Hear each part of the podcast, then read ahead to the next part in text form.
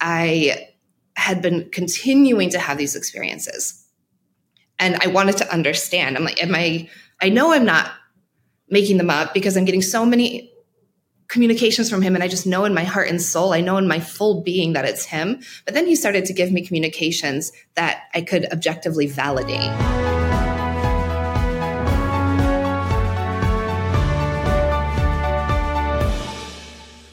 Hi, I'm Dr. Amy Robbins, and welcome to Life, Death, and the Space Between. I'm a licensed clinical psychologist and medium, and here we explore life, death, consciousness, and what it all means. Today's the first episode of my new season. This is my sixth season, I think. I started in 2018, the end of 2018. So um, I am returning to my roots in some way. And and really why I started this podcast was I had gone through my own experiences of grief and had had multiple visits from my loved one my aunt Linda who passed away and then started opening up more and more to others to my own loved ones to patients loved ones. And it really started to open up this world for me around grief and grieving and loss and mediumship and as a psychologist, I felt like there was no place for me to go. I felt like there was nowhere I belonged. I was afraid to share these experiences with a larger outside community because I was so scared of what people would think. I thought it would undermine my credibility as a therapist, as a psychologist working under a license, but yet I couldn't deny the reality of these experiences, how powerful they were for me, how transformative and healing they were for me, but also the possibility that they could be transformative for others as well. And so I, when I came across Dr. Lenore Matthews' work, I was so moved. I felt like if I had only known her sooner, I think the trajectory of my life would have looked a lot different than it does. And so I'm so excited to welcome Lenore to the show today. She's become a friend. Um, just to give you all a little background, Lenore holds a PhD and master's in social work with expertise in research, evaluation, and evidence based practice, as well as grief and trauma and she is trained as an evidential medium and a young widow by suicide loss. So her abilities for mediumship opened up similar to mine after, well, hers was after her husband unexpectedly passed away in 2020. Um, and now she's working to bring research and real credibility to the mediumship world as a tool for helping to heal grief. So that was a very long introduction. I don't normally go that long, but it is so important what you're doing. And I'm so excited to welcome you to the show today, to call you a new friend and to talk to you about the work you're doing. So welcome.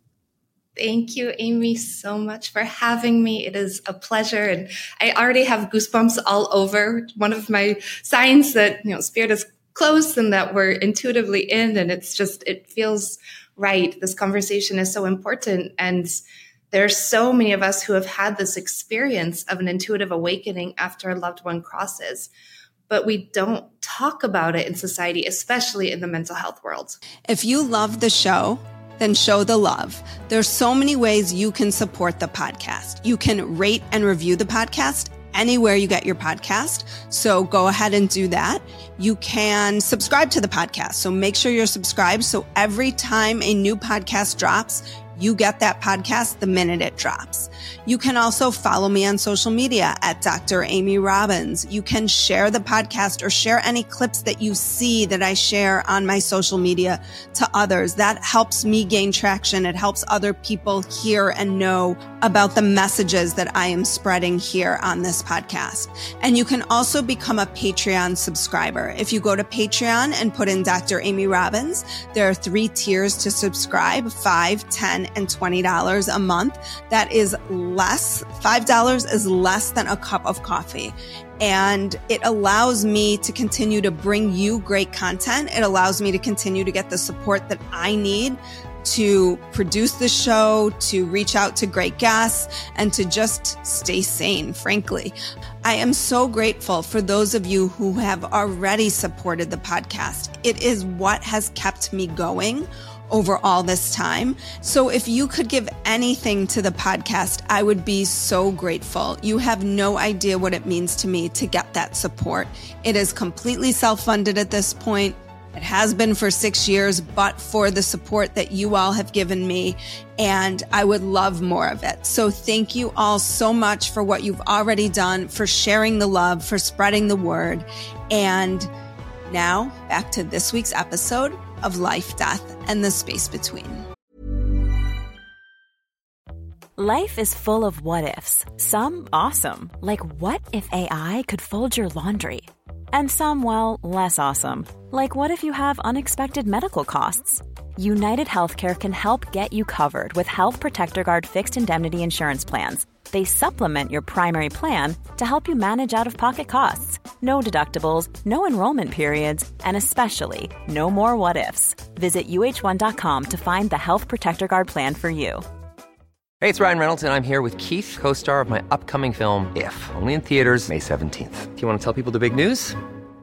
All right, I'll do it. Sign up now and you'll get unlimited for $15 a month in six months of Paramount Plus Essential Plan on us. Mintmobile.com slash switch. Upfront payment of $45 equivalent to $15 per month. Unlimited over 40 gigabytes per month. Face lower speeds. Videos at 480p. Active Mint customers by 531.24 get six months of Paramount Plus Essential Plan. Auto renews after six months. Offer ends May 31st, 2024. Separate Paramount Plus registration required. Terms and conditions apply if rated PG. There's never been a faster or easier way to start your weight loss journey than with PlushCare PlushCare accepts most insurance plans and gives you online access to board-certified physicians who can prescribe FDA-approved weight loss medications like Wegovy and Zepbound for those who qualify. Take charge of your health and speak with a board-certified physician about a weight loss plan that's right for you. Get started today at plushcare.com slash weight loss. That's plushcare.com slash weight loss. plushcare.com slash weight loss. So let's start with kind of your journey, and then we can talk about a little bit more about some of the research you're doing and the amazing places that are asking you to come speak to them about these experiences.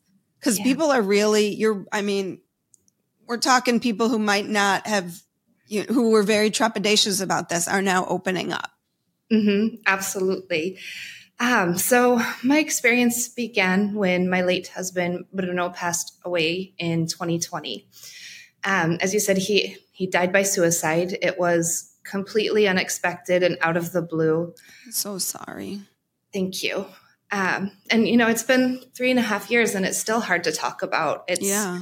And I talk about it all the time in my work, but it's something that's that's always with me. And as as a part of that. And it's something that's been the most healing aspect of loss and grief and, and life has been when he crossed the night that he passed was the first time he came to me mediumistically. Um, that was an incredible experience, um, and I'm happy to go into it. Yeah, I, I would really, love to hear. Okay, so he passed. It was March 5th, 2020. Um, he passed in the morning, and um, again, it was completely out of the blue. Of course, looking back in retrospect, and we know this as mental health practitioners, there usually are indications and signs, but oftentimes they're so subtle, especially in men's mental health. He he displayed no outward signs that he was navigating anything traumatic, and, and definitely not that he had suicidal ideation or tendencies. Um, and he crossed around 11 in the morning, and the whole day was just, I mean, it was absolute chaos. Um,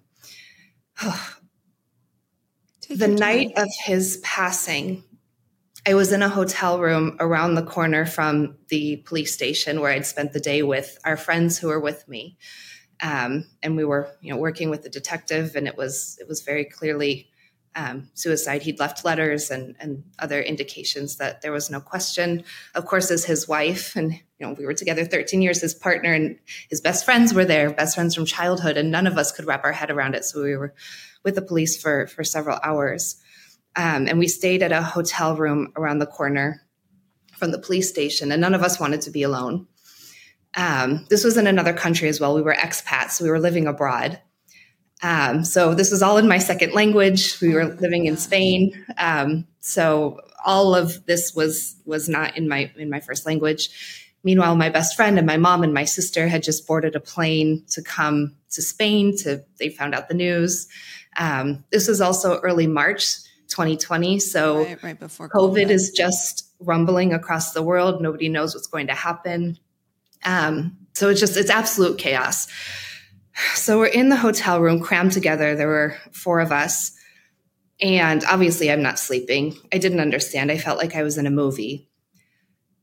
And the window out of nowhere slammed open. And I sat up in bed, and it was complete darkness.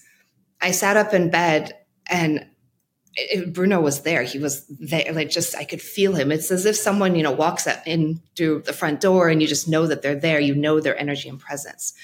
And I felt him like swirling around me, swirling in me, like in and out of my body. And it felt just like, just like an energy or an, an, an air, a fog in and out, in and out of my body. And I said, I remember saying out loud, I know it's you. I know it's you. I know it's you, but I don't understand. Mm. So please show me. And I, I don't know, looking back, I think I meant I don't understand that you've crossed. I don't understand anything. Right. Nothing makes sense. Nothing, Nothing makes sense. sense. Exactly. And I fell immediately into some sort of like meditative trance.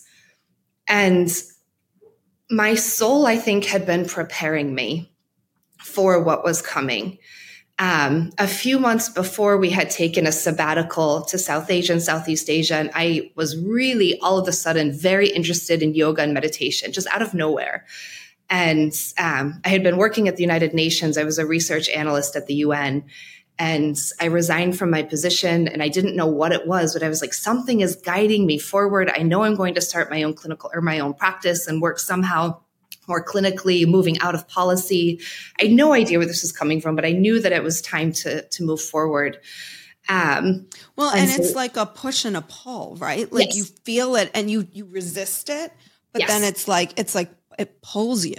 Yes. Absolutely, especially having no framework for this. I mean, this was out of nowhere. And I, again, Bruno was not showing any signs of, of what he was going through. And so I, I had no idea. But anyway, so I just kind of trusted into this. So I went on this sabbatical for a few months and practicing yoga and meditation. And I, I feel like that somehow prepped me for being able to fall into this meditative state.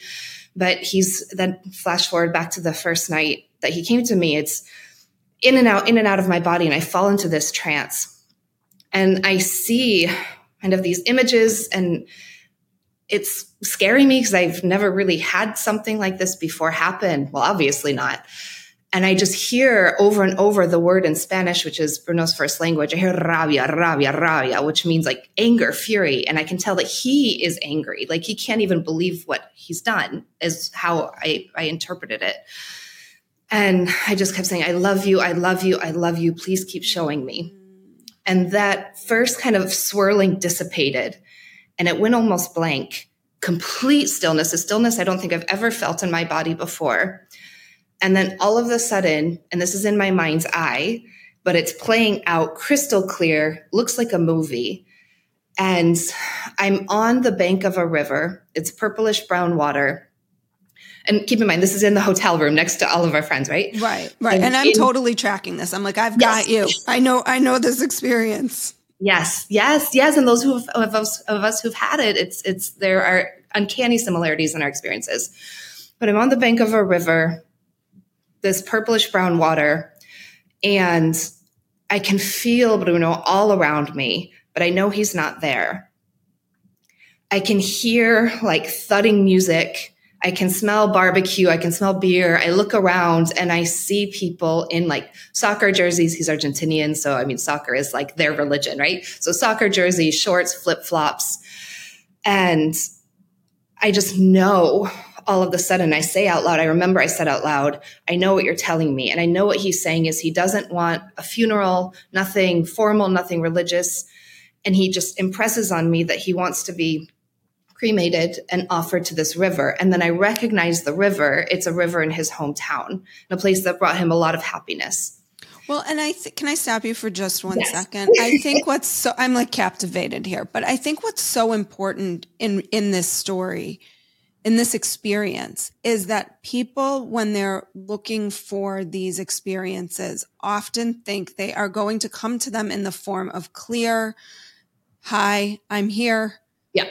I I want you to know that I want to be cremated, not yeah buried, I want a funeral or I don't want a funeral. And that's not, this is what this illustrates so beautifully. That's not at all what this is.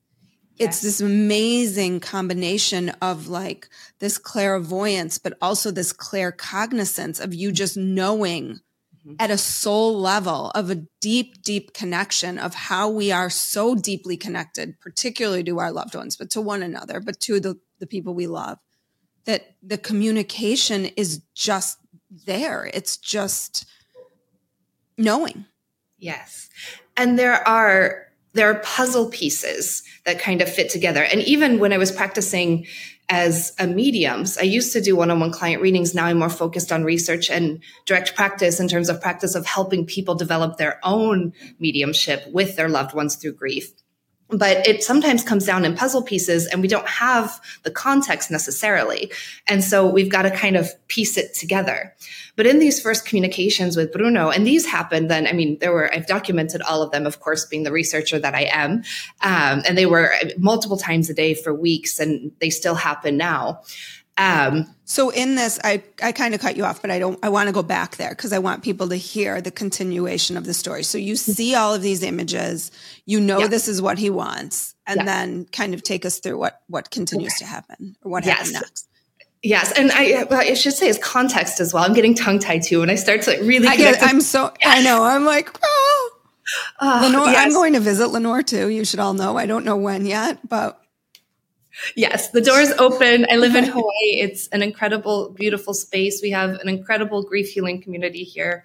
Um, but yes, so I need to say as context, Bruno and I had never talked about death. Like we didn't have, you know, we didn't even have life insurance. We were in our mid 30s and life was really good. Like finally, after you know grad school, I was in my PhD. He did a master's in at Illinois, where I did University of Illinois, where I did my doctorate, um, and he got a full ride as a master's student in engineering and his second language. And you know, we lived in um, Switzerland for my job when I was at the UN. We lived in Belgium for his job in engineering. And life had been so beautiful, but it had been you know wild, and we were finally just settling down. And now, of course, looking back as a mental health practitioner, I understand that it was kind of like the, the settling after the perfect storm. There's no longer distractions. There's that, but there were also things that culminated in his, in his, you know, in his grief, or I'm sorry, his trauma experience that he had kept inside. But fast forward, so we never talked about, you know, do what do we want when we pass and these kinds of things. Um, and in my family, we don't cremate, we bury. And so I was not familiar with this. For that to come up was something, I mean, it just, it wouldn't have come from my conscious mind. Um, and so the next day, the medical examiner called, and of course, a friend intercepted and then relayed it to me gently. Um, as you know, as his wife, I wasn't prepared to take a call from the morgue, uh, but they said this is what his wife wants. A few weeks later, about a month and a half, I want to say six weeks, I saw my first medium.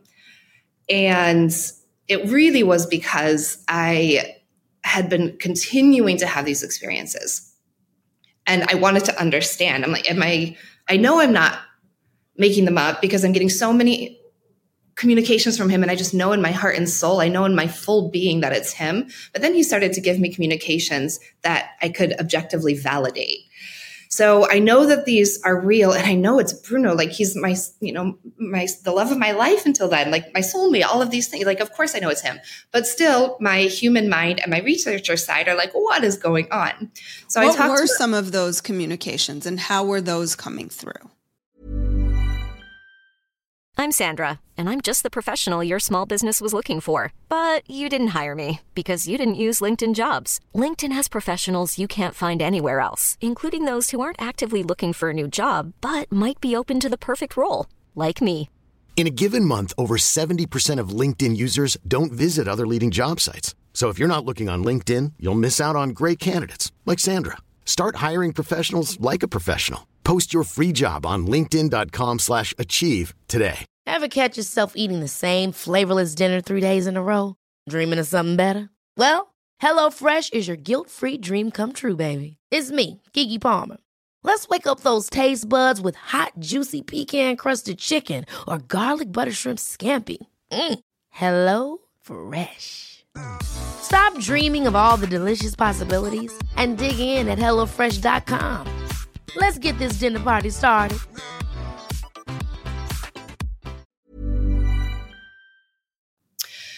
So, one of them, and again, it still is hard for my heart. Um, Yeah, and if it's too personal, no, like no, no, no. Not at all. Not at all. fine. No, not at all. And it's more the reason I think that you know there's the hesitation is because I'm in such a different place now in my life. To go back there is like, God, I just have so much love for him and me in those moments and our friends and you know everyone who was just so shocked and debilitated, including Bruno in that moment.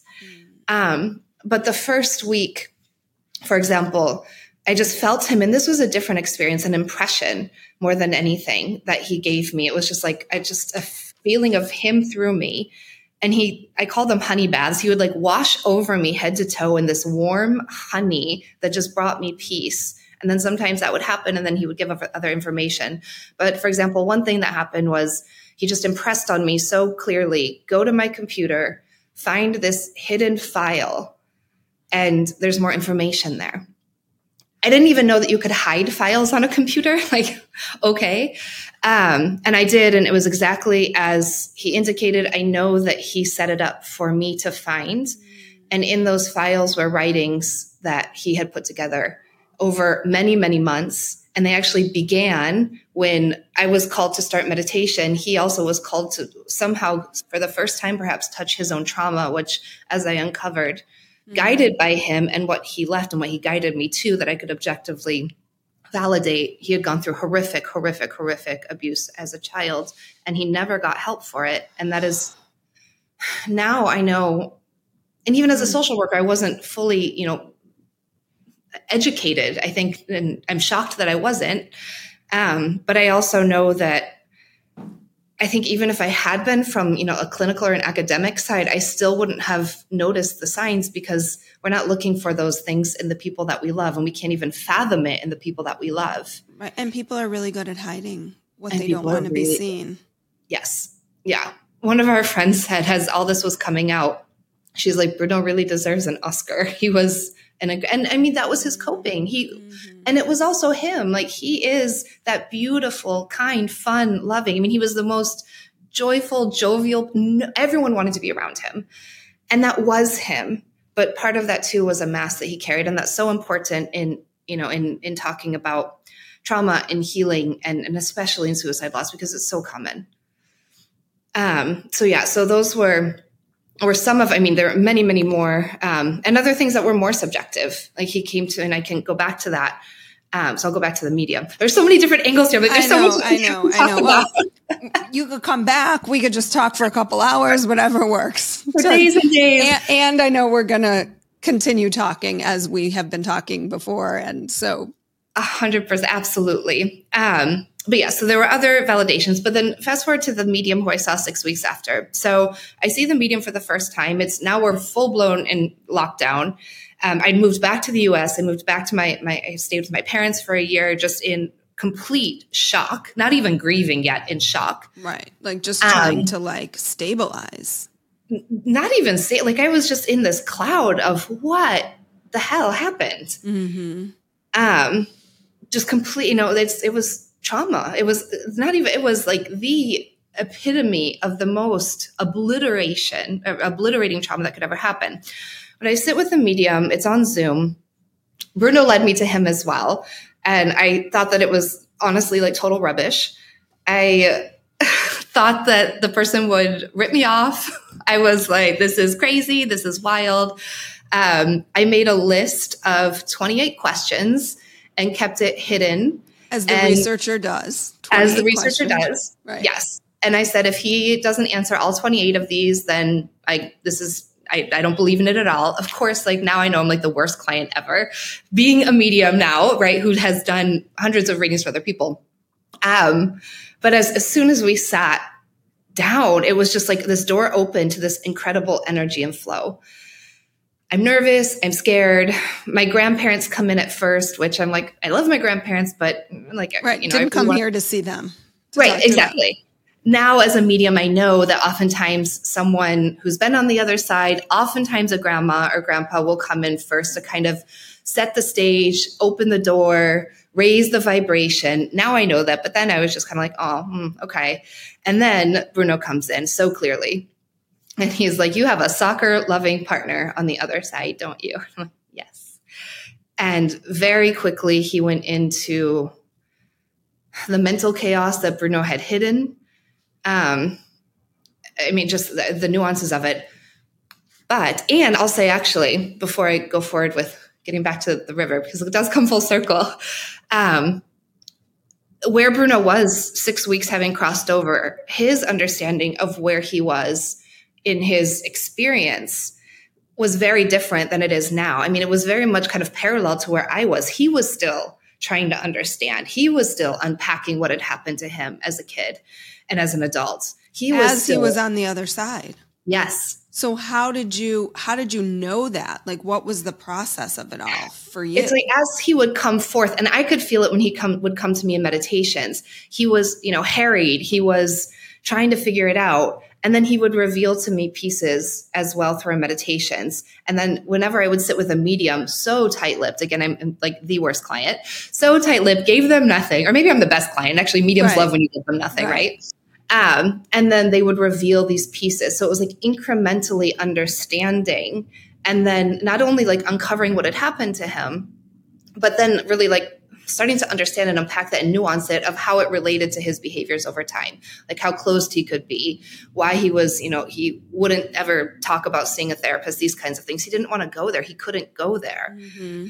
Uh, so he was starting to understand this on the other side in a way that he wasn't able to when he was in the physical. And to that end, like I'm so grateful that he is able to go there and he has been. I know he's in a very different place spiritually, emotionally, where he is on the other side now, but he finally allowed himself to to heal and to open these things. And a lot of it was that he would give me pieces of his story. I could validate them here and then talk about it. And so, like, we know his friends, and I know his friends are like his brothers. We know what happened to him, and we still love him. And these are the things that he couldn't heal when he was here. Wow. And talk about when we think about why people might choose, if we're talking from the perspective of like a soul contract and choice, to cross over and be able to heal and help others heal from the other side. I feel mm. like this is such a perfect illumination when people say that of what they mean by that. Like it sounds like he could not have done what he needed to do in a physical body. I think so, given the context that we have. That being said, he has just I mean reiterated and reiterated to me that that suicide and I don't know if it's choice or if it's deciding or if it's like landing on I don't know what the what the word is but the act of suicide does not resolve the pain. And I've also felt and my sister is also very intuitive she's felt this from him other mediums as well. I do feel that he wishes that he had done it differently. Mm. But we didn't have and I and I don't you know hold this against him he didn't have the knowledge to understand. We like we did the best that we could and he did the best that he could with what he had. That being said there's two things that he's said and done since he's been on the other side that to me just like blows my mind. One i know i know for a fact he's working with other survivors of child abuse and childhood sexual abuse which is what he endured that are here in the physical world. Because those people have come to me some people I don't even know. They've DM'd me or emailed of like, I can't explain this, but I read an article that you wrote, for example, about your husband's suicide and, and childhood sexual abuse. And it's encouraged me to finally get help. Um, a short film has been made about our story that I didn't actually have anything to do with. It came to me and they let me know we've made this film and we're submitting it, you know, to film festivals and it was inspired by your story and by the way we know other survivors that feel Bruno around them. I mean, so many people have said, and like just what like these powerful signs. soul. It's he's oh he's magic. He's absolute magic. The other thing, Amy, that he said to me, and this has been to me as we have very different trauma experiences, Bruno and I. He had complex trauma, and that is what a child into adult has, suffers when they have or endures when they've been repeatedly exposed to trauma. The complex, it's compounded over years, over time, multiple instances. I have, and I live with this every day, not CPSD. So he has complex, right? C- CP. TSD. Yes. Thank you. And I live with PTSD. So it's from a single instance. Very different. And still, they both are highly correlated, obviously, with things like suicidal ideation. Mm-hmm. And I don't know one other widow, especially a widow in their 30s. I don't know one other widow. I don't know one other survivor of proximate suicide loss who hasn't contemplated themselves. And I'm adamant about saying that out loud because we have to be able to say it. And there well, were and what we know is when we say it in the therapeutic field, we know when we talk about suicide, when we explore that as a possibility, it does decrease the likelihood of someone acting on it. Yes. It's a very important thing if you're a clinician to know, if you are a friend to know, it is okay to talk about it. It helps reduce the likelihood of acting on it. Yes, yes, yes, yes, yes, yes, yes. Thank you. Yes. I mean, you've heard it here first from Dr. Amy, psychologist. Yes. And in my experience and in my body, why that was, is I wasn't carrying a secret. And the same of naming that Bruno died by suicide. I'm not going to say it was an accident because it wasn't. Mm-hmm. And he mm-hmm. made that clear that it wasn't. He left letters. He made it very clear. And so why would I carry a secret? And he, and I would feel this from him in dreams and meditations of don't do what I did. Like let it out, get healing. And I know that he's led me through the healing. But the other thing that he did um, that was just so poignant and so clear was he made it very clear to me that we have to heal what we've gone through, if it's on that side or this side. And if we don't heal it on this side, we're going to heal it on that side. However, and he's made this so adamantly clear, and I just hold this so close when I went through those moments of, I don't know if I can survive this when we heal on this side, this is when we get to change our path. This is when we get to affect our livelihoods for the better. This is where we get to actually live. And this is where we get to affect the people around us and the environments around us. And would he have also said this is where we get to change trajectories of trauma, of repeated yep. transgenerational or ancestral trauma that we hold, that we carry, that we bring down? Yes. Yes, yes, yes, yes, yes, yes. So many yeses. And so I feel like it's really important to underscore this from someone, A, as a suicide loss survivor myself, but then as Bruno, who, who died by suicide. It's so important in the mediumistic world and in the mental health world, but I would say more in the spiritual mediumistic world to not romanticize suicide as like, okay, they get to heal on the other side and it's all grand. No, it's been horrific work. And I know that, and horrific in terms of like how hard it's been on me. It, I know that it's been heavy on him. I know that he's in a place of light and love and goodness. But I wonder sometimes, I don't live in the past. I don't let myself do that. And I don't need to do that. But I do wonder sometimes of like, maybe in some other plane, is it playing out in a different way where he did get help on this side? Mm-hmm. And who knows? Well, and from the perspective of soul contracts, you know, yeah. I touched on that earlier there are many people who say you can change a soul contract isn't that's your exit point for sure 100% right. right? Like this is where i think sort of this quantum piece ties in is like you you have it's a sliding door and you have other choices to make yeah. always. Yeah. Yes. Absolutely. Absolutely. And so the other piece to this i have to say is and I know this as a medium, but I know this as a survivor of suicide loss. Suicide is so complex, and there are so many underlying reasons why it may happen. And working with the suicide loss community, I mean, we all have a different story. I will say childhood sexual abuse is a common um, underlying factor, but it's not universal or ubiquitous for all experiences. Mm-hmm. Unfortunately, in the mental health world, we see suicide as like, it's kind of portrayed as you know, it's a battle against an illness and it's one single illness that everyone has and you lost your battle. And that's so erroneous. Yeah, I don't, I certainly don't see it that way. Right. Yeah. And I guess to, on one hand, it's a step forward in that we're not villainizing it. Um, we're finally moving away from words like committed suicide, like it's right. not a crime. Um, but we really need to get to the underlying. It's not just a disease that you pass from. No, there are reasons why it happens. And it's so important to unpack that because I believe both from making changes here in this world as we understand why suicide happens, those are the beautiful golden nuggets of why a soul has come back to impart goodness and also those are the spaces where a human being can heal from. And so whether it's you know whether it was something traumatic that happened maybe someone had you know i know someone who had a traumatic brain injury and it physically affected them or sorry i know they're surviving loved ones. They the person who had the tbi passed by suicide but that affected them their physical well-being and they didn't want to live in that body anymore. I mean there's so many different reasons why it happens. Well and i think it's like any mental illness. Like i don't think of mental illness as there's this is a diseased brain and there's only one way it got that way it's like mm-hmm. there's a person yeah. that is displaying symptoms of but but what is i need to understand what is who is the person Yeah. absolutely and and they get to understand who they are underneath because you know as bruno showcases really with his beautiful story and i know that he does it with lightness and and love now i mean he didn't even know his full story mm-hmm.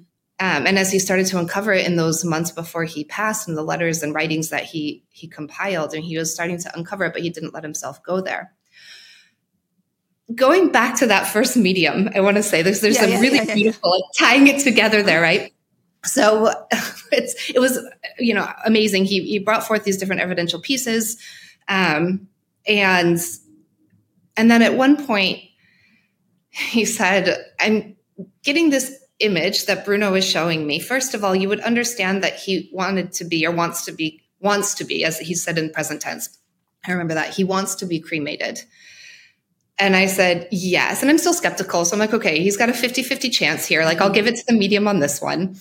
Um, and I also know, as a disclaimer, if I had chosen something else for Bruno, if he had, if I had chosen for him to be buried, I know that Bruno would have been so beautifully fine with that because as his surviving. Like that's who he was. Yes. And I think all spirits are. They know that we are doing the best that we can, especially in moments of shock and trauma. Um, but you know, I, I leaned into and trusted what he had said. And so the medium says, You understand he wants to be cremated? And I said, Yes. And I was like, Okay. In my mind, I'm like, I'll give that to you. And he's like, You understand that he doesn't want a formal funeral. He wants something like a party for him. I said, Yes. And then the medium goes, And you understand it's on a very important river body of water, very important to Bruno. And I was like, Yes. And I just started like bawling in the reading. And I was in, of course, I unpacked it with myself and journaling and, and with my own grief therapist after. And what that did for me, I mean, this was very early on when all of these experiences are happening in very early traumatic loss and very early, haven't even gotten to grief yet because I'm still in shock. That did two things for me, that reading. One, it validated that yes, Bruno was still here. And two, it validated that not only is he still here, but that I'm able to communicate with him. There's no way that that medium would have had this information. I wasn't on any sort of professional social media. I didn't have my blog up. That was a year later that I opened it. Even my personal social media, I had closed after Bruno because I just wanted quiet to process. And I mean, we didn't do an obituary. He didn't know. I mean, we were also in Spain, so it was a whole other country there's absolutely no way. And the only people who knew this story were like my parents and my best friends and the friends of us who were there at the morgue. And so there, I mean, there's no way. And I know that we hear this all the time when we talk about. It's like, there's no way they could have known, but there really was no way that he could have known. And so that was like the first for me check of like, okay, there's something here. I still didn't totally believe it yet. I was still very skeptical. I still am skeptical and I do this work, but it was the first kind of like, okay, this, there's, I'm not quote unquote crazy. I'm not imagining this. And there is valid evidence here. And then you decided, well, not just then, it wasn't like in that moment, but we have very, we talked about this when we first spoke you know, a, a little while ago is we had very, have very similar paths and that then we both kind of dove in yeah. to mediumship. Yeah. So can you tell us a little bit about that and what that looked like for you? Yeah. So it was until about November. So he passed in October. It was about November. And by November, so this is what, six, seven, seven months. Um, by November, I had really uncovered to a place where my body said, I have enough. I had my why. Um, I did what I could to address the situation, working with Bruno. And also, I know that he is working through his karma and those things on his side. Um, and I got to a point, it was seven months. That's it was a very clear juncture in my experience of like, that's when I started to grieve. Because up and up until then, it was like full speed ahead, understand what happened to my husband. I felt like my husband was, it was like I was searching for a missing person. And it was like everything that well, you, you know everything were. that we sorry? I said you kind of were. Yeah. Oh absolutely. So it's like 13 years together with someone and then all of a sudden this on the underbelly is now reality is like what is reality and then all of these experiences are happening on top of and we have the meditations we have the dreams we have the confirmations but then we also have things like electronics blowing up in my house and the lights and cold drafts and I wrote an article and it's on my website, but finding objects moving and finding them in my path and things that shouldn't have been there that almost materialize. And it's just like, what is going on? Again, documenting. And would you talk to him in those times? Oh yeah. Okay. I just want, oh, yeah. I, I sort of asked the question rhetorically, but I wanted people to hear that like that's that's a part of this process. That's a part of the developing of the relationship. Yeah. It's a different relationship, but it can still be a relationship in that way. Yeah. And sometimes I hear him back. I mean, I still talk to him every day. I say good morning, good night. When I'm driving, I feel like sometimes my Spotify will go to a, like a random Ramones song and he loves the Ramones. And I'm like, okay, like we're listening to the Ramones on the highway today. So it is. Um, sometimes I like physically feel him next to me. Um, actually, I dreamt about him. Oh, that's so funny. I just clicked. This just clicks now. I dreamt about him last night and I haven't dreamt in a while. Um, oh, that was a really nice dream as well. Thank you for for reminding Absolutely. me of that. I need to be better about journaling my dreams. I know sometimes it gets hard. Yeah, yeah. But then yeah. I do find like it comes back and you're like, oh. Hmm. Yeah, absolutely. Yeah, it was seven months and I went back to that same medium. And and I'd seen two other mediums during. One was not a great experience, and then another one who was also a licensed therapist. She was amazing. Um, and they're all very well known, very reputable work, celebrity mediums. They're, I don't know how I was able to get sessions with them, but I know that it was guided and they're now mentors of mine. They're very, um, they're incredible um, and friends as well. Uh, but I went back to the first medium and I asked him, you know, I just checked in and I was like, you know, I have, I got some more confirmations of things that, that I had uncovered. By now I'm more kind of like gentle with mediums and not as skeptical, but still pretty close, close mouthed. Um, and he said in this conversation, this was another like, oh my goodness moment in my, another, oh my goodness juncture. And he said, Lenore, you know, you have this. And I was like, and up, up until that point, and I had been very open with my own therapist about these things. She was very affirming. Um, she's like, You're not the first and you're not the last to tell me that their loved one talks to them. I've been a grief therapist for a very long time, but no one had said, you know, this is like, you've got this, it's valid, right? So he says, Lenore, you have this. And my first reaction was like, oh, no, no, thank you. no, thank you. You can have it back. Right. And he's like, no, you've got this. You, you have some of this. You know that. And I was like, what do I have? Like, what do I have? You know, I'm still envisioning like white labs, white lab coats. Am I going to lose even more than I've already lost? Mm am I going to be, you know, institutionalized and lose my right. family, my sisters, my parents, my friends, when I've already lost so much losing Bruno, physically at least. And he's like, no, you you have this. I know that you can talk to spirits.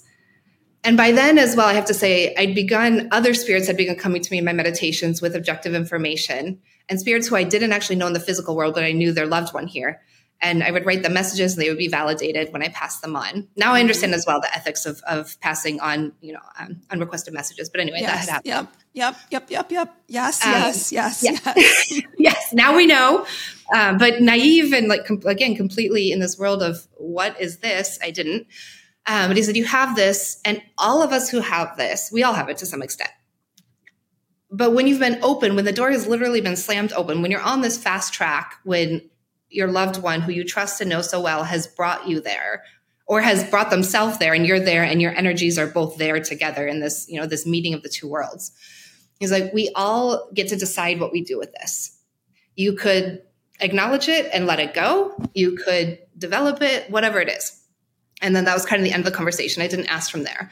So that night, I was talking to Bruno and I said, just guide me. And like he always does, he guides me to exactly where I need to be every time.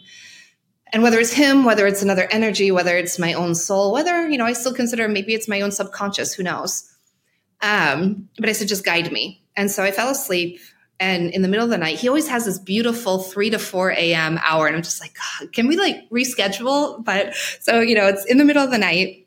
And I like, again, just upright, slam upright in bed, grab my laptop, slam my glasses on. I think, I think I put my, maybe I was like against the screen. And I just am led on this chain, this Google search. And this has happened several times since. I can't replicate the search, but it led me to exactly where I need to be. And I found a, a center outside of Boston. I was in, you know, in Florida at this point, but a center in Boston that was doing a past life regression workshop.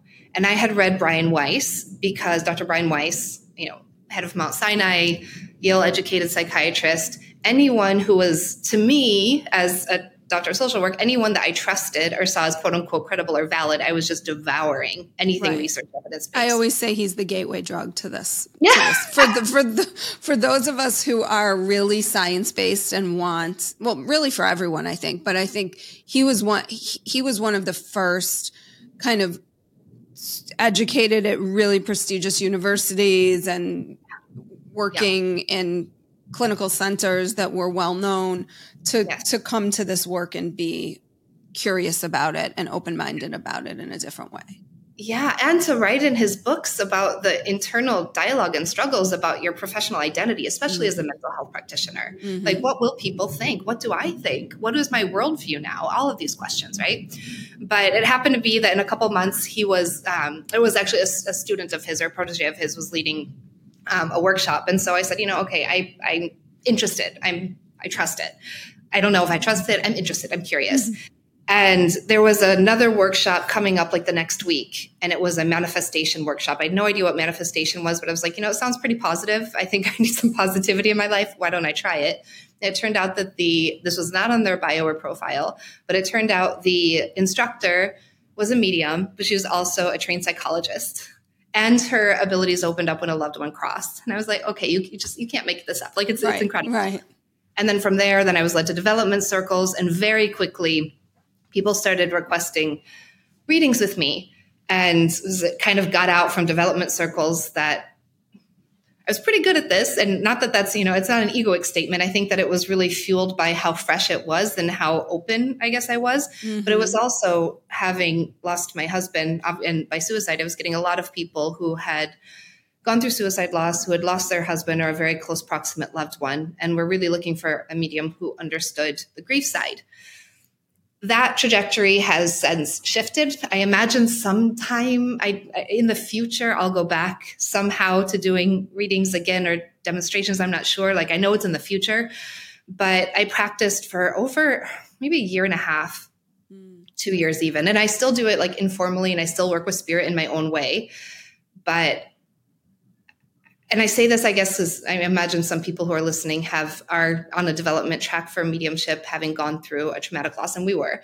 I don't know if this is Amy your experience as well, but I found that I needed to step back from it because being constantly immersed in holding space at my human side, my medium side could do this, but my human side, I was like reliving my grief constantly. Mm-hmm. Well, and it's a different energy, I yeah. think. Like when people say, Do I do it in my work? If it is like so loud that I can't resist it, yeah. Yes. But otherwise to me it feels like a different way of of being in that space. Mm-hmm. Like th- that I am when I'm in that space, I'm not in the therapy space in right. the same way.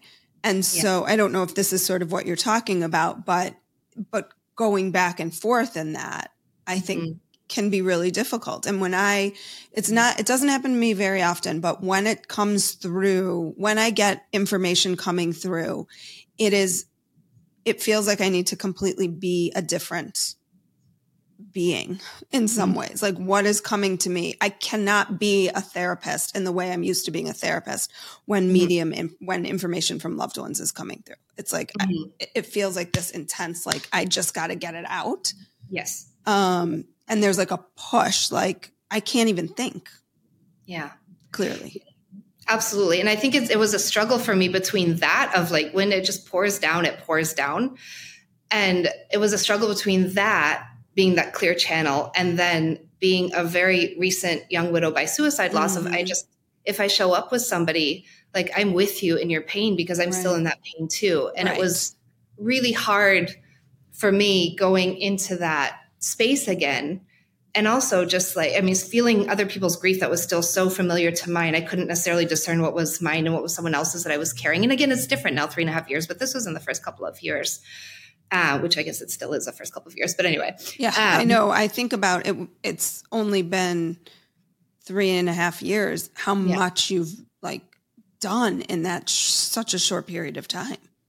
Yeah, I, it's all like just feeling into what I feel. What is leading me forward, and not doing to do and just like trusting, trusting, trusting. And I think that going back, and I do want to say this for other people, because I work with several colleagues who are mediums who opened up to their abilities very early in grief and like this is their work this is their work and it's and they don't have that same struggle as me that i had of you know discerning you know what is my grief what is someone else's and i think that's really important one because we all have different experiences in this work when we work spiritually and intuitively and then the other is there are so many ways that we can use our mediumship and I know that I couldn't do what I'm doing now if I hadn't practiced, if I hadn't practiced as a medium one on one and even doing um, group demonstrations, these kinds of things, I needed to understand that side. And again, I still do it my own way now. Um, but it really opened the door to something that I'm really passionate about in the mediumship community is there are myriad, if not infinite ways that every individual person with these abilities, and again, I believe we all have them, can use them. And for me now, it's helping people learn how to tap into their own communication with their loved ones as they're moving through grief. So grieving with their person on the other side and then doing research. And when I do research, I do mediumship. It's wild. Like the last study that I did, I interviewed 31 people across the world who had had a mediumistic awakening when their loved one passed. And in most of the interviews, our loved ones came forth and it's like, okay, we're doing this. So, you know, your grandfather is here and he says XYZ and blah, blah, blah.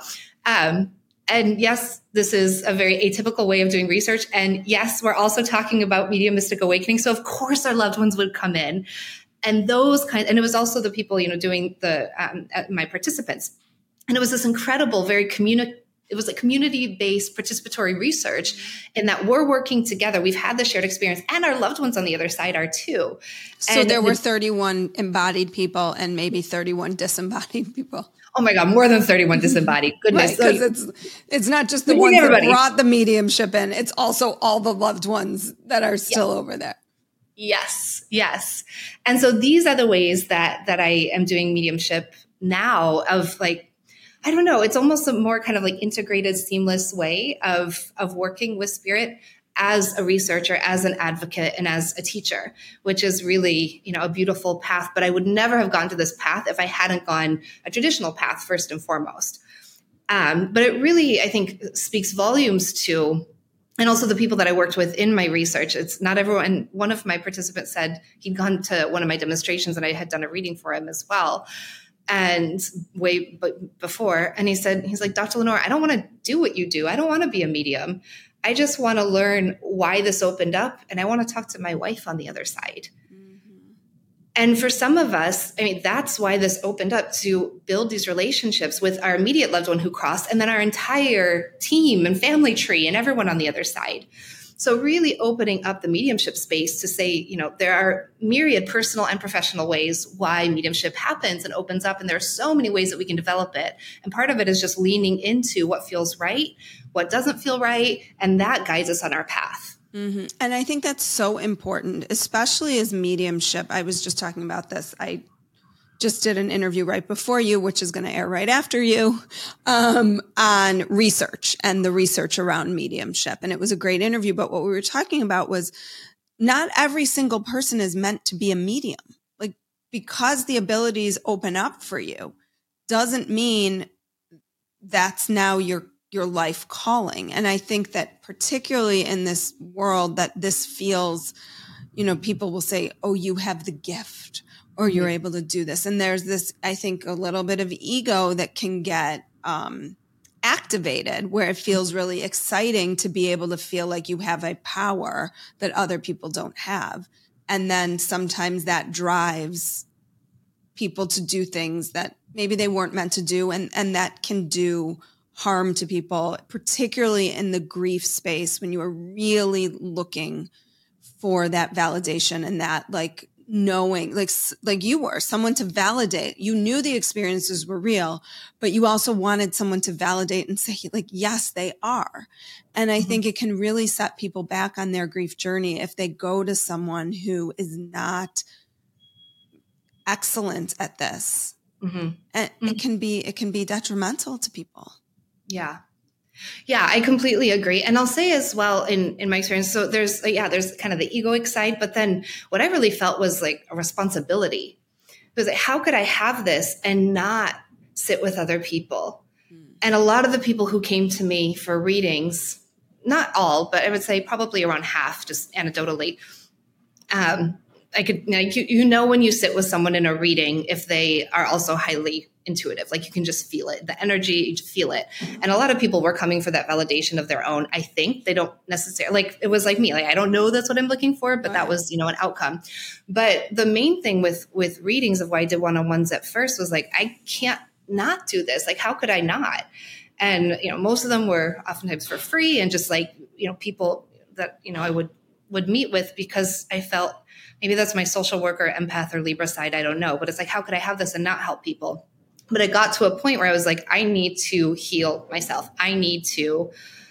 And it feels it feels amazing when we're doing readings, and that high that you get from spirit is just. I mean, it's it's infectious. It's incredible. It's healing but it's also like okay then the come down from is like i'm still in my reality of i also have a human life to live um and so I think it's just, again, just reiterating it's like we all have a path, and that path is forever shifting and changing. And that's so beautiful. And I really had to learn to like let go of what I thought it might be.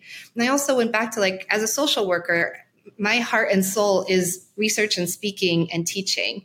I never I always knew that my path was not to be a one-on-one therapist. So that makes sense that my journey is paralleled as, you know, working intuitively. It's really what I did before working in a very data-centered way, but now I also or am anchored in intuitive light and spirituality. Mm-hmm. And that's really the substantive side. And of course it's propelled by grief so grief. what is your what is your research looking like now you spoke about the one um, study that you did can you share with us kind of the outcomes of the study and also what other studies you're in the process of doing Yes.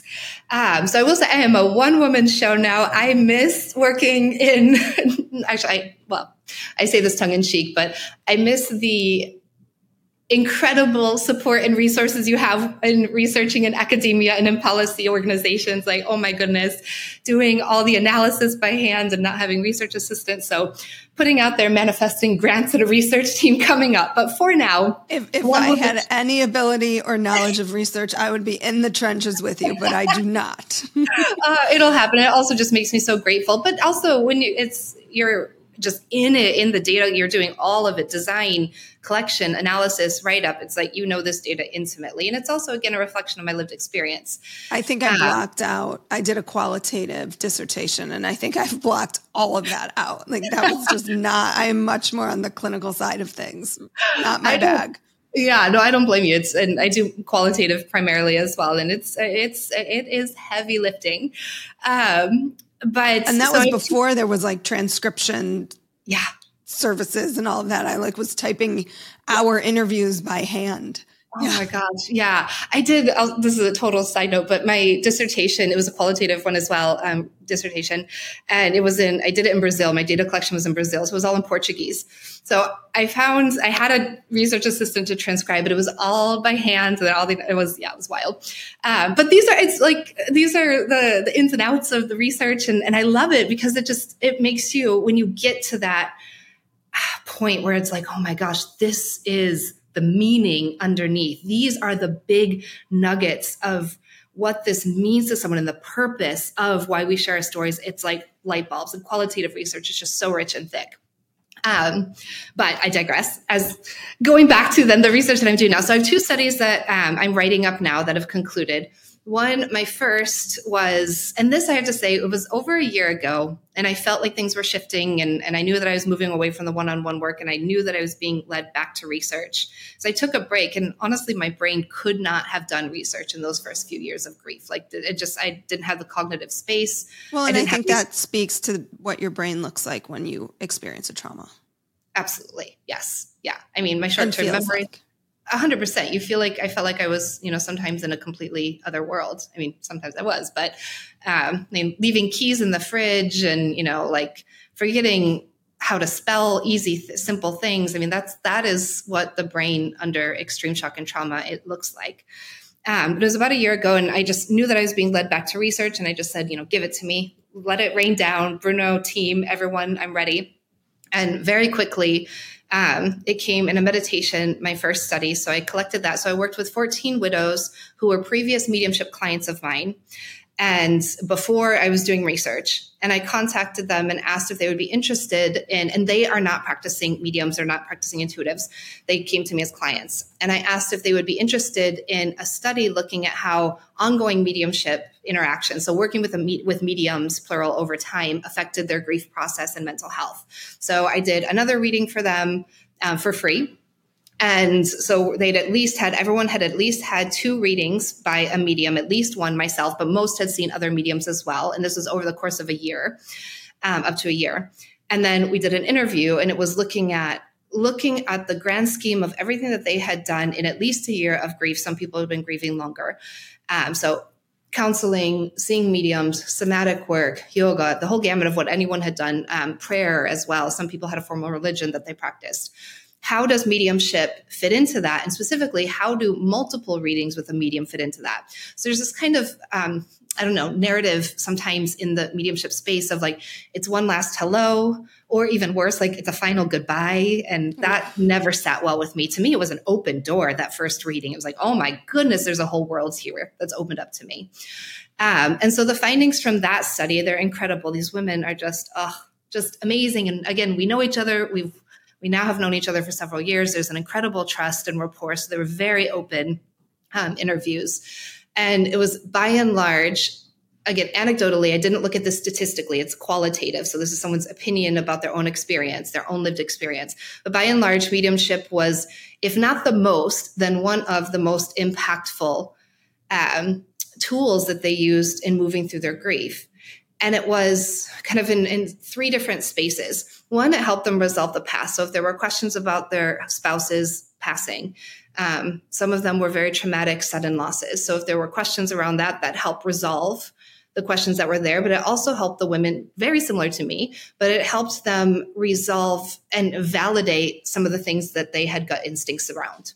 So there was clarity and closure, goosebumps all over that, but there was clarity and closure around some of the questions and the pain about the very human aspect of loss and, and the loss of their spouse. In the present, it, I mean, it gave confirmation and hope. Like, I know I feel him. He's still here. Or is he still here? I want to believe he is. I dream about him. I think I hear him. I think I feel him. And so working with a medium and getting those evidential pieces that, again, no medium would ever know, only the couple or only a few people that gave confirmation that yes, they are here. And that was a source of strength. It's like, it's your spouse. We're not ready to move on, quote unquote, or move forward. And maybe we never are. And like, my relationship with Bruno is very different. Like he'll always be a part of me. And so this, again, in the grief world of this understanding of like, we move forward when we let them go. No, like they're always going to be a part of us. And even people from our way past that haven't passed away are still a part of us. And so that's just such an erroneous and false way of looking at, at grief and loss. So again, it gave this like really beautiful confirmation that they're still here. And that was a source of strength that they could draw on as they're opening up to the future.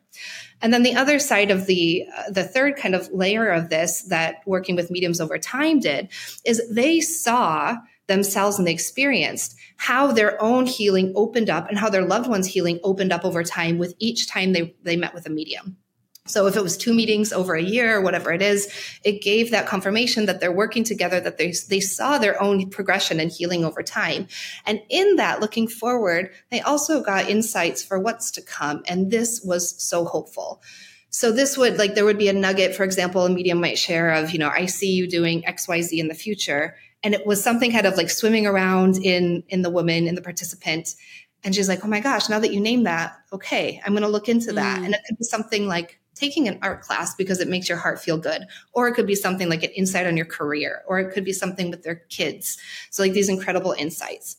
So or that was I was just at a reading, a group reading, and it was about a partner, a future partner. Yeah. And that can be hard to hear mm-hmm. and it mm-hmm. can be hopeful. Like, yeah, I started hearing that from mediums very early on and I saw it in my own meditations and I was like, give me a long time before that even comes right. out but just having that in you know in the back of your heart and some for some it's it's what they need and you know that that plays out how it is but yeah exactly it's like what's happening in the future mm-hmm. and then the other study that i, I presented at the um, 65th annual parapsychological conference in norway last summer in august which is an incredible conference um, i interviewed 31 people across the world that had had a medium mystic awakening like i had and again, it kind of debunks this. I don't think that this is the case for everyone that we want ongoing relationships, but there's kind of this understanding that if you have contact with your loved ones on the other side, it's one way. So it's only them sending signs. Mm. And this research showed that it's interactive and it's a dialogue. It can be, especially as we learn to lean into it. And then it's ongoing. So it's not just a single sign, they're gone. It's it's an ongoing relationship. It shifts and changes over time. Like Bruno was not as near me as as he was in the beginning, but also that. yeah, and it's and that's okay, and and we're we're both evolving and shifting. Um, but yeah, so that research really showed the healing and immense growth that comes from working with our loved ones on the other side. And where is your research? Where's the research taking you next? What's what is what's on the horizon? Yes. Um, okay. So looking forward, I so my background is in evaluation research, right? So before what I did was give me a program. I will assess what it does for someone's human well-being. This is what I did at the United Nations when I was there and, and working with non-for-profits. So I know going forward, I'm going to be graduating, I'll say, or elevating the programs that I have now, which are teaching people how to connect to their loved ones on the other side and really formulate it in a evidence-based over the entire intervention, a clinical intervention for people who are moving through grief. So right now the program is pieces that are so evidence-based pieces of intervention such as, you know, certain types of meditation. We know that this has, the evidence shows that this has an impact. But what my next step will be, will be going into more of a clinical programmatic evaluation and looking at the program overall. So having people who begin the program, we have a pre-test, we have a baseline, moving through this program of learning how different ways to communicate with their loved ones on the other side at the outs or at the other end then of the program. What are the effects on their grief process, their mental health, but also on their relationship with their loved one on the other side? So I'll be moving more into programmatic research. I'm looking at grants right now um, and manifesting my clinical team to help me with this. Um, and then I'll continue doing exploratory studies as well. But I really am moving more into intervention based, going way back full circle, but interve- intervention based evaluation and saying, this is not woo woo. This is not a figment of our imagination. These are evidential, data centered, incredibly transformative ways of moving through life, and especially through moments of incredible pain, like the loss of a close loved one. And I mean, hand to heart, I wouldn't have survived if I didn't have this connection with Bruno and if I hadn't explored the practices that I have. And I know that I'm not alone in that, both with the people that I work with and then just people who I meet who have had similar shared experiences. Yeah, I can't. I mean, this is such important work and it it for me too, like my grief was not it wasn't a mother, it wasn't a parent, it wasn't a, a spouse, it wasn't a child, but it was a a caregiver who it was my aunt who played a very important role in my life and had significant meaning to me and the meaning I had made of it. And I was really plagued by a lot of anxiety as a result of her death. And I think like had this not opened up for me, it, it would have, I, I think I would still be plagued with crippling anxiety as a result. And it just shifted all of that for me. Um, and so it's such amazing work that you're doing. And I should say here that you also put me in touch with a woman who does spiritual mediumship and um, is a therapist. And she and mm-hmm. I are working together to develop some sort of program. We're not exactly sure what it's going to look like. We just started working on it, Kate and I, um, that is going to help clinicians address when these things open up for them in their practice, how they want to use it. Do they want to be a medium? Do they want to just use their intuition? What are the ethics around this? So you, you have spurred us as well, um, to, to think about how this can be used in clinical work. Amazing. There was an article, I think I sent it. No, I know I sent it to you, Amy. There was an yeah, article. Yeah, the Guardian article that came out last month about this boom that's happening in the clinical, clinical mental health world of this boom of clients requesting some sort of spiritual orientation. And there's a clear distinction. It's not necessarily religious. For some people, it may be. And that tends to be how we look at spiritual clinical work in the past. It's somehow infused with, with a religious orientation. But it's really kind of embracing these quote unquote new age, if we would say, but I would say more intuitive practices. Um, I mean, Psychology Today, which is the main register it's international, but it's the main register in the US of registered clinicians. There is actually a delineation of people, of clinicians who are practicing in this way, bringing in spirituality. We're going to see it. I know that we are. And it's so incredible the work that you're doing because it's really making it okay for clinicians to say, like, no, I'm not doing something that's unethical or beyond my code of ethics. Um, and I can say this as someone who needed that. I needed someone when I was looking for my grief therapist, and thank goodness I know that Bruno put my two therapists on my path because they were so open to this, but I needed somebody who would just get down in the dirt with me and be human. Mm-hmm. And, and let- not, can you imagine what it would have done if the therapist dismissed your experience or said like, yeah, that's, I don't, I don't really buy into that, or that's not possible or if on some level you sensed that like they might not have even needed to say it but on some level you sensed that they weren't um, supportive of of this interaction that you continued to have with Bruno. Oh um, you're just bypassing your grief. Mm-hmm. that's not real. You need to let go. You need to move forward. All of those things. Like mm-hmm. that would have been so detrimental. Yes. And unfortunately and not true frankly but and not true. And some of the people that I've worked with in my research and clients as well have had exactly that experience. And then there's a whole other layer then of wounds. There was an article, I did a presentation at another conference a few months ago of as a mental health practitioner who underwent a mediumistic experience while opening in the context of grief, what my clinicians did that was helpful. And it's almost like a roadmap from the experiencer's point of view of what was so helpful, what they did. So, for example, we put together my, it was very kind of intuitive and innate process, but we put together this gauge of are my experiences helpful? Are they enriching? Are they bringing levity and light and clarity? Or are they doing some sort of harm? And there was never a point where there was any sort of harm either to myself or anyone else. And it was this like opening up that happened through it. And that was our kind of, you know, dichotomous gauge of, is this okay? And it was more for me. My therapist, and we're still in touch, and she's like, I wasn't worried about you. I knew you were on your path. I was, I was there to hold space with you. But it was for me of like, is this okay? Is this safe for me mm-hmm. when everything else feels unsafe around me? Right. Um, so it's this dialogue i think as well of people who've been in these positions as the as the client um, and this is an article i'm writing up as well for another academic journal of like a roadmap from the experiencer's perspective of what was so helpful that my clinicians did and what can other clinicians do to replicate that Well, and it's so interesting because I don't think that I sometimes ask this just in an intake. It, it depends what someone's presenting with, but certainly anytime I'm dealing with someone who's coming to me specifically for grief, sometimes they'll come to me and over the process of our time of working together, a loved one will die. But yeah. I always ask, what are your belief? What's your belief system about what mm-hmm. happens when we die?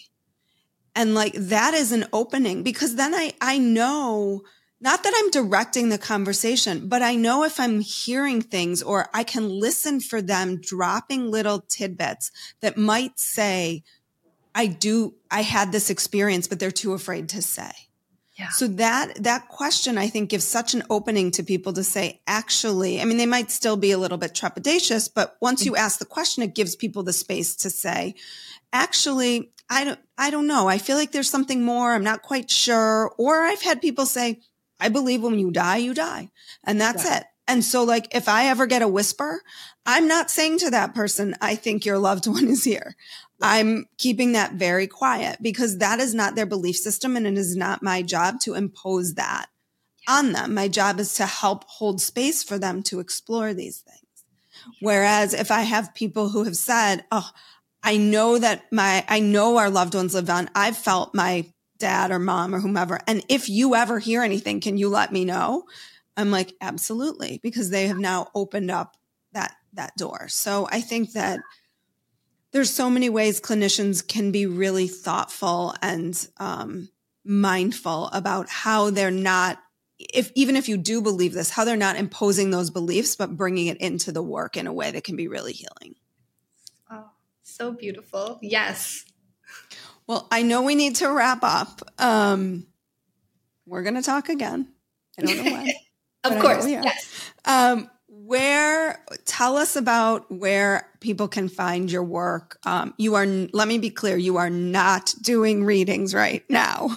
I know you get a lot of requests for readings, so I, that yeah. is not that is not happening right now, but it might be in the future. So, where can people follow you if you they're interested, curious about everything that you're doing? Yes. So my website is drdrlenorematthew.com. And my Facebook and Instagram are both at dr Dr. Lenore Matthew. Um, you can find my online programs. I have an asynchronous self-paced program that I'm just so in love with called Continued Connection. It's 15 different types of practices to learn how to develop a relationship and contact your loved one on the other side. And it's in a framework that I'm developing a new approach to grief called Continued Connection, which says that moving forward with our loved ones is an ongoing process. Why don't more infant formula companies use organic, grass fed whole milk instead of skim? Why don't more infant formula companies use the latest breast milk science? Why don't more infant formula companies run their own clinical trials? Why don't more infant formula companies use more of the proteins found in breast milk? Why don't more infant formula companies have their own factories instead of outsourcing their manufacturing? We wondered the same thing. So we made ByHeart, a better formula for formula. Learn more at byheart.com. Hold up. What was that? Boring. No flavor. That was as bad as those leftovers you ate all week. Keke Palmer here, and it's time to say hello to something fresh and guilt-free. Hello Fresh. Jazz up dinner with pecan-crusted chicken or garlic butter shrimp scampi. Now that's music to my mouth. Hello Fresh. Let's get this dinner party started. Discover all the delicious possibilities at hellofresh.com.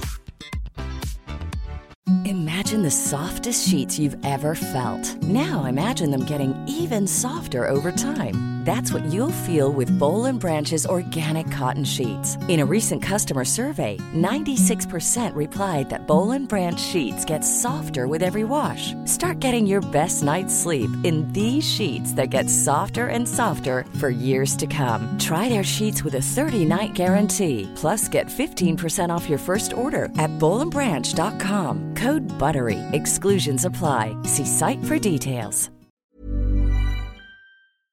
We move through grief with our loved ones on the other side. And then I do at least monthly, sometimes bi monthly workshops as well, which are live. And those are also online. Um, and then all of my articles and research and publications and other previous interviews are also on my website. Well, thank you so much. You're a light. You just glow. And you, the minute we connected, I was like, where have you like, been all my life?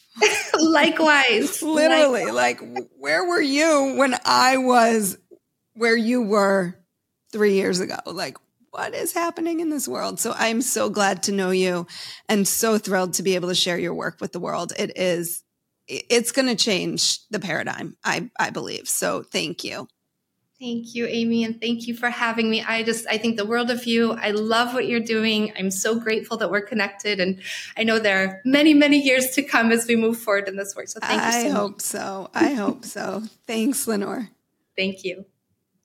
Like what you heard today and want to hear more? Wondering what comes next and what it all means? Head over to Apple Podcast, Spotify, Stitcher, Google Play, or anywhere you get your podcasts and hit subscribe. Also, if you could take a minute to rate and review my podcast, I would really appreciate it.